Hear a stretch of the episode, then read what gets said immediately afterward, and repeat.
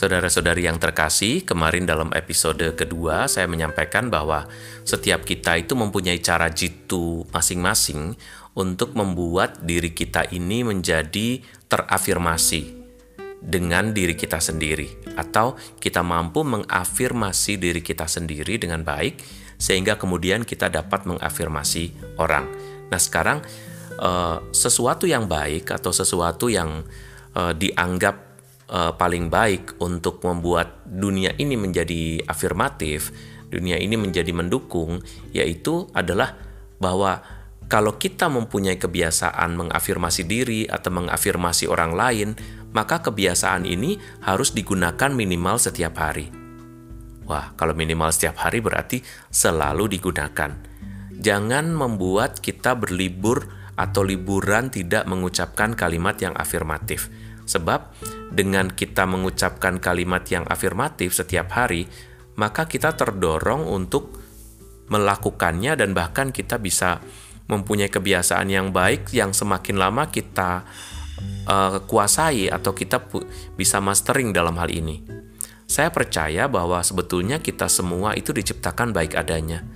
Ketika Allah menciptakan kita, maka Allah menciptakan kita baik adanya jadi dalam diri setiap orang menurut Bunda Teresa ada kebaikan. Seberapa jahatnya pun orang itu ada kebaikan. Maka kalau kita bisa melihat kebaikan ini dalam diri setiap orang, kita akan menemukan kehidupan yang sebenarnya yang berasal dari Allah kan. Kalau kita hanya menemukan yang jelek, berarti kita mengatakan bahwa ciptaan Allah itu jelek.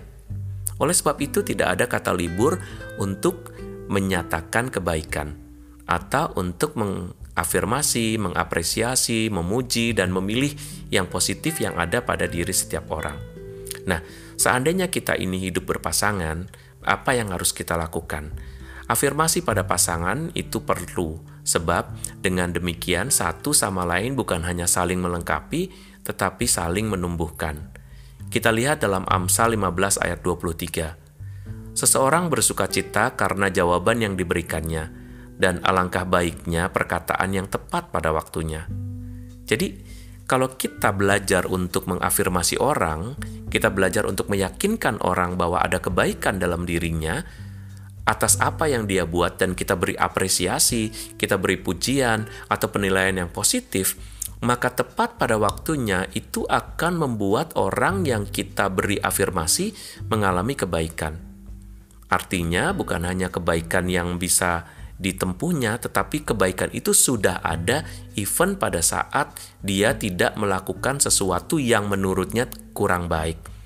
Karena tidak ada yang sempurna, orang pasti akan dengan sangat mudah menemukan sesuatu yang salah, sesuatu yang tidak betul, sesuatu yang masih belum sempurna, sesuatu yang masih harus dikoreksi, sesuatu yang masih harus terus dibetulkan, dan hidupnya tidak akan pernah mengalami kepenuhan.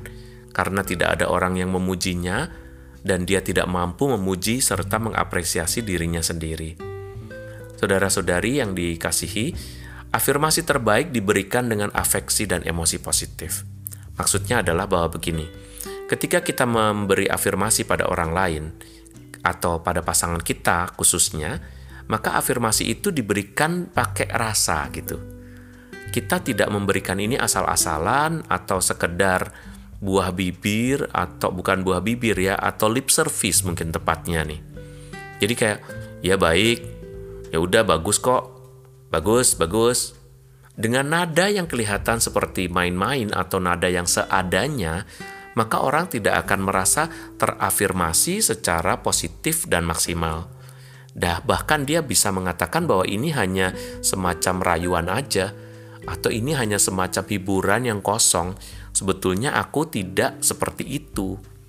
Karena bagi orang yang mempunyai inferioritas tinggi atau mempunyai kelemahan dalam kepercayaan dirinya tinggi, dia akan jauh lebih mudah menerima hal negatif daripada menerima hal yang positif. Jika kita memberikan hal yang positif, itu saja belum tentu diterima oleh dia. Apalagi kalau kita selalu menambah-nambahi dengan sesuatu yang negatif dia tidak akan pernah dapat menerima dirinya seutuhnya dan akhirnya tidak bahagia. Tapi kalau kita memberikan ini dengan serius, dengan afeksi, afeksi itu dengan rasa. Kalau memang kita mau ngasih suatu penguatan kepadanya, ya, kita mau memberi pujian, berikanlah waktu. Mungkin hanya satu menit, tapi sangat berarti bagi dia. Seorang uh, suami baru saja selesai menyelesaikan sebuah kandang yang dibuatnya dengan kayu, kayu-kayu bekas dibuatnya misalnya. Lalu dia berhasil membuat kandang. Dia bilang, "Ini untuk sementara kita bisa membuat kandang ini di belakang." Misalnya. Hal yang menurut kita ngabis-ngabisin waktu, satu. Yang kedua adalah apa sih kayu-kayu bekas begitu mana menarik. Yang ketiga, kamu tuh ngabisin malah nambah-nambahin duit untuk beli paku, untuk beli apa yang nggak berguna, nggak ini. Di dalam pikiran kita otomatis akan terangkai kalimat-kalimat itu kalau yang dibuat oleh suami itu tidak berkenan di hati Anda sebagai istri. Tetapi ketika Anda melihat ini dari sudut pandang yang lain, kita akan melihat bahwa ada banyak alasan bagi kita untuk memujinya. Satu, dalam situasi yang misalnya harus berada di rumah, maka kita membutuhkan saat di mana kita bisa bekerja dengan diri kita sendiri. Dan ujian atau tantangan untuk bekerja dengan diri sendiri ini belum tentu membuat kita memilih dan membuat kita melakukan hal yang terbaik yang menurut orang banyak memang baik. Tetapi kita perlu belajar karena kita tidak terbiasa dengan situasi selalu berada di rumah misalnya. Ketika liburan atau ketika ada masa-masa di mana kita harus selalu di rumah karena ada pandemi penyakit misalnya. Ketika dia mau melakukan membuat kandang dari kayu-kayu yang sudah ada, itu artinya dia sudah berusaha. Berusaha untuk mengisi waktunya dengan baik. Berusaha untuk hidup dengan daya ciptanya. Dia bersahabat akrab dengan pikiran dan daya kreasinya, dan kemudian dengan kemauan baiknya, dan kemudian mencoba membangun kepercayaan dirinya dengan satu kreativitas. Maka kalau kita berpikir ini secara lebih mendalam, kita akan melihat bahwa ada begitu banyak kebaikan. Bukan hanya sekedar hasil sebuah kandang yang berarti atau tidak buat kita. Tetapi ini adalah bahwa dia sudah mempunyai kemauan dan barangkali itu juga berguna. Kita tidak tahu sudut pandang kita berbeda seorang istri dengan seorang suami, sudut pandang keindahan itu berbeda. Seorang istri mungkin melihat sudut pandangnya dari segi kebersihan, ya kan? Dari segi estetika yang baik mungkin. Nah, seorang suami melihat bahwa pencapaian itu dilihat dari apa yang bisa dibuatnya, apa yang bisa diciptakannya. Dan ketika penciptaan-penciptaan ini tidak mendapatkan afirmasi dari pasangannya, dan afirmasi itu mungkin kalau dipaksakan diberikan dengan cara yang tidak serius atau tidak menggunakan afeksi, ya udah bagus. Iya bagus, bagus. Kalimat seperti itu hanya akan menyakiti hati. Seolah-olah dipaksakan dan itu akan terasa. Terutama kalau tipe pasangan Anda itu adalah tipe yang inferior atau kurang percaya diri anda harus benar-benar mengafirmasinya bahwa apa yang dilakukannya baik dan itu hanya bisa dilakukan kalau kita menemukan hal yang baik dan benar-benar baik. Anda hanya harus memperluas sudut pandang Anda tentang apa yang baik. Yang baik itu belum tentu apa yang secara general atau secara umum dianggap baik. Tapi menurut kita sendiri di dalam rumah, kita bisa menciptakan kebaikan ala rumah tangga kita sendiri yang penting berikanlah dengan emosi supaya lebih terasa dan berikanlah emosi positif. Emosi itu kan bukan hanya yang negatif ya, tapi ada juga yang positif. Nah, kemudian kita bisa melihat sekarang bahwa Allah saja menghargai sifat dan perbuatan baik kita. Seringkali dalam lagu-lagu dan juga dalam kitab suci ditemukan bahwa Allah itu melupakan dosa-dosa kita. Allah melempar dosa-dosa kita sejauh dari timur ke barat ya kan? Allah barang melupakan dosa kita yang merah menjadi putih seperti kapas seperti salju. Artinya Allah sendiri berusaha untuk melihat kebaikan dalam diri umatnya. Karena dia tahu betul bahwa umatnya anak-anaknya ini adalah orang-orang atau manusia biasa. Kita atau mereka sebagai manusia itu tidak akan pernah sempurna. Dan Allah tahu betul itu. Kebijaksanaan Allah mengajari kita bagaimana membuat hidup ini tidak harus sempurna, tetapi menemukan kebaikan sehingga menyempurnakan hati kita untuk menemukan kebaikan. Dua Tawarikh 16 ayat 9 mengatakan, Karena mata Tuhan menjelajah seluruh bumi untuk melimpahkan kekuatannya kepada mereka yang bersungguh hati terhadap dia. Yang penting adalah kesungguhan hati. Yang penting adalah bahwa kita mempunyai kerinduan untuk menemui Tuhan. Kita mempunyai kerinduan untuk melakukan perbuatan-perbuatan baik, sehingga Allah pasti akan mendukung kita. Jangan takut bahwa kita melakukan sesuatu tidak sempurna. Sudah sejak semula kita diciptakan tidak sempurna. Kesempurnaan kita adalah kita mampu menganggap dan mencari sesuatu yang baik di antara sampah. Bahkan kalau itu jelek banget dan kita bisa menemukan kebaikan, itulah ciri khas manusia. Sebab kita tidak hanya berhitung dengan matematika, tetapi kita berhitung dengan hati. Apa yang tampaknya tidak baik bisa baik, apa yang tampaknya sudah baik bisa lebih baik lagi. Itulah kegembiraannya. Nah, dalam kisah 20 ayat 35 juga dikatakan, kita harus membantu orang-orang yang lemah dan harus mengingat perkataan-perkataan Tuhan Yesus, sebab Ia sendiri telah mengatakan, adalah lebih berharga memberi daripada menerima. Jadi, jangan menunggu dulu sampai orang lain memuji kita, baru kita balas dengan pujian atau kita balas dengan peneguhan. Ah, dia aja nggak pernah ngasih pujian buat saya, ngapain saya mesti kasih pujian sama dia? Dia aja nggak pernah menghargai saya, ngapain saya menghargai dia? Akibatnya, karena terlalu banyak hal seperti itu terjadi, kita semua masing-masing tidak memberikan pujian. Kita hanya balas berbalas sesuatu yang negatif. Yang bertumbuh justru keburukan dibandingkan dengan kebaikan yang sebetulnya sudah ada sejak kita diciptakan. Mari belajar memberikan yang baik, bukan hanya menilai. Dan mari mendahului untuk melakukan yang baik itu. Kalau orang dipuji terus, hasilnya adalah apa yang ada di dalam dirinya baik satu kali dia tidak merasa, dua kali tidak merasa, mungkin 50 kali dia tidak merasa. Tetapi ke-51 ketika Tuhan bekerja, dia baru sadar, selama ini aku ngomongnya jelek terus ke dia, dan dia ngomongnya bagus sama saya. Kenapa sih saya ini? Lalu terjadi perubahan yang sangat besar dan permanen dan itu akan jauh lebih baik daripada sekedar sesuatu yang sifatnya sementara. Hanya demi uh, kebaikan relasi aja lalu mengatakan baik padahal tidak sungguh-sungguh. Mendingan kita benar-benar menjalani ini sebagai suatu yang menantang supaya hasilnya akhirnya akan menjadi satu kebaikan. Afirmasi ini memberi perasaan diperhatikan dan dipenuhi kebutuhan afeksi yang layak dia peroleh. Jadi sesuatu yang layak diperoleh oleh pasangan kita itu harusnya berasal dari pasangannya jadi seorang suami berhak untuk menerima afirmasi dari pasangannya, seorang istri berhak mendapatkan afirmasi dari suaminya. Karena dengan begitu kedua-duanya akan menjadi kaya. Kedua-duanya tidak akan miskin karena relasinya adalah relasi yang memperkaya. Tetapi yang penting adalah sebetulnya kita katakan sesuatu yang asli kepada pasangan agar ia merasa dicintai dan lebih percaya diri. Kata pasangan ini bisa diganti sih kepada orang tua, kepada anak, dan kepada siapa pun juga.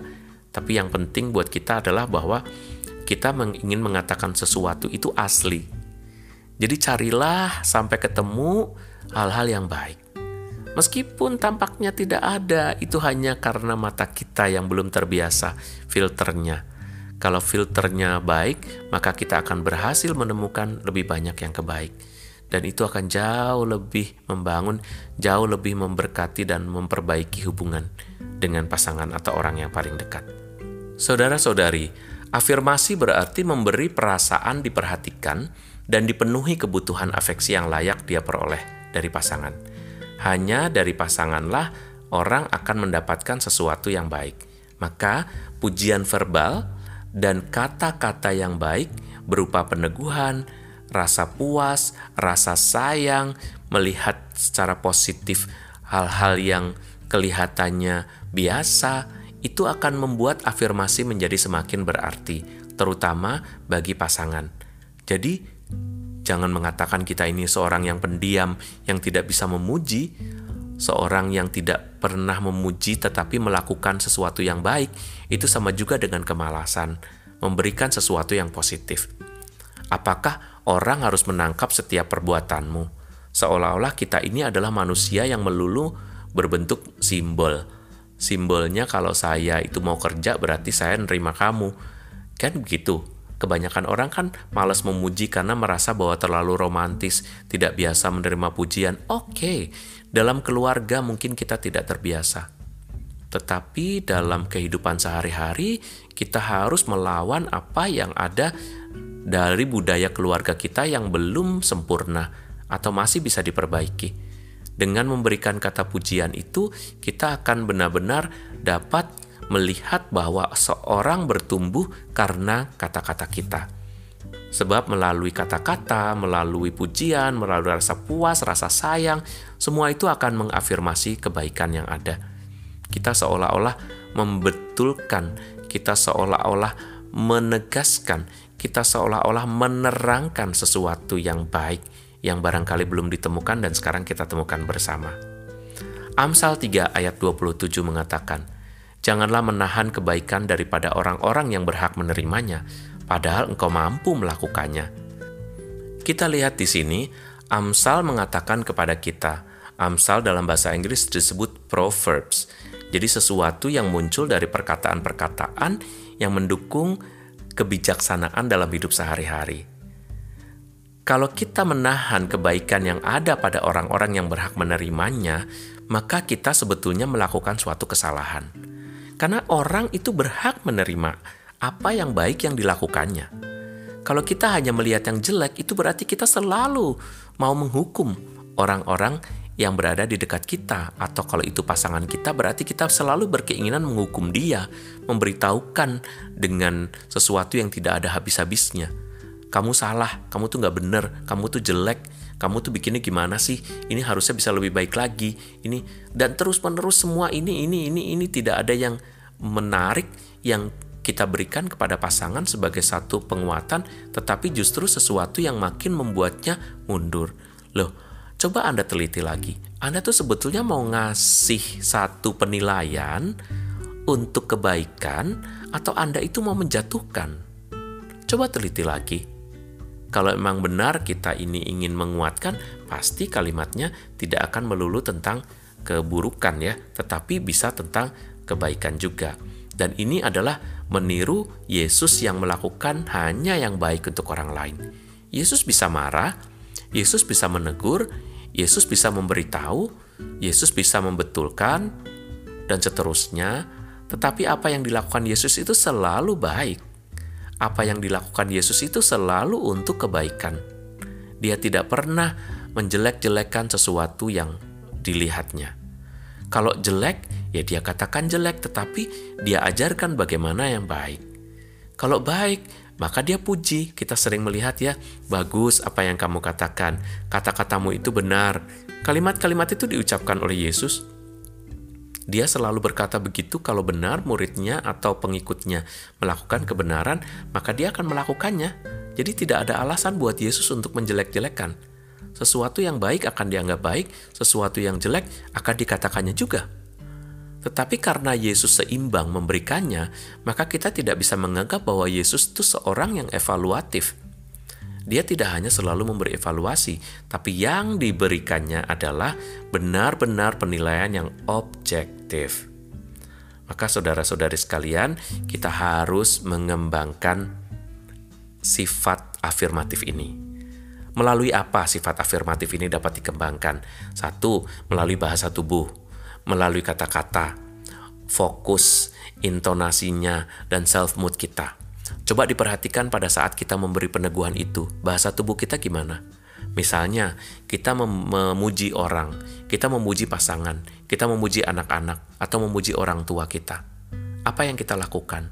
Sekedar lewat, kalimatnya pendek, ya udah bagus, pakai ya udah, atau kita memberikannya dengan mata melihat atau kita mencoba menenangkan diri lalu masuk dalam percakapan karena di situ kita mau memberikan waktu satu menit untuk dia dan memujinya.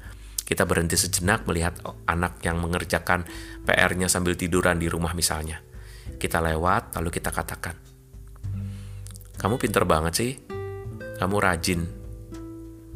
Rajin banget dan mama senang kamu mengerjakan itu dan mama melihat kamu tuh ada semangat untuk melakukan ini dan mama merasa bahwa kalau udah belajar begini Tuhan pasti akan menolong kamu lah. Jangan khawatir, jangan takut.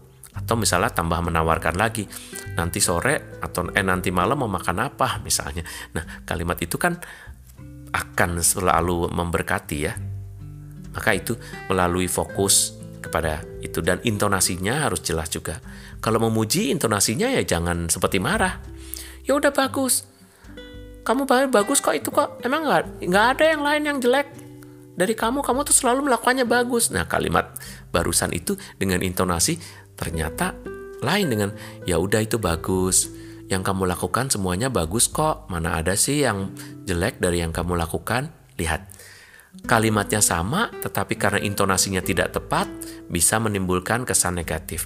Tapi kalau kalimatnya baik dan intonasinya baik, maka kebaikan, pujian, afirmasi, dan peneguhan itu akan mendapatkan efek terbaik karena dilakukan dengan benar. Dan jangan memuji kalau mood kita sedang tidak baik. Ketika kita mood kita tidak baik, memang lebih baik kalau kita diam. Misalnya kita tidak ingin memuji, kita ingin lagi ya benar-benar bad mood ya. Maka nggak usah nggak usah memaksa diri untuk melakukan pujian. Daripada kita memaksa diri akhirnya tidak orisinil ya. Maka dilihat dulu. Tetapi masa bad moodnya keterusan bad moodnya bertahun-tahun itu bukan bad mood itu habit. Nah sekarang kita telah aja diri kita dulu. Nah misalnya ya melalui uh, bahasa tubuh apakah tubuh kita ikut mengatakan pujian itu jadi kalau ikut kan lain ya uh, gerak badan kita, gerak kepala kita, mulut kita pada saat itu apakah kita benar-benar menunjukkan rasa senang, mata kita bersemangat gitu. Dan kehendak kita menunjukkan ketulusan nggak? Kehendaknya dulu. Kehendak itu sebagai pembakar roh yang ada di dalamnya sehingga pada saat mengucapkannya itu kita benar-benar tulus. Kalau hatinya nggak pengen ke situ ya nggak bakal bisa tulus. Dan juga bahasa kita menunjukkan kebenaran dari dalam ngomongnya. Ini memang perlu dipelajari. Saya tidak ingin membuat ini menjadi terlalu rumit buat kita. Tapi yang penting buat kita adalah kalau kita udah ada kesungguhan dan niat baik aja tuh dengan sendirinya yang saya tunjukin ini hal-hal ini akan menunjukkan kebaikan kok. Akan menunjukkan kebenaran dan akan dengan tulus terucapkan gitu. Dan sesuatu yang baik kalau di, kalau dilakukan dengan tulus itu biasanya terjamin kontinuitas dan konsistensinya. Artinya bisa dilakukan terus-menerus, jadi kebiasaan, dan konsisten tidak berubah-ubah. Kalau berubah berarti ya memang karena moodnya sedang tidak terlalu baik. Tetapi pada prinsipnya kita mempunyai kebiasaan untuk bersifat afirmatif kepada orang-orang tercinta dan juga orang-orang yang berada di dekat kita.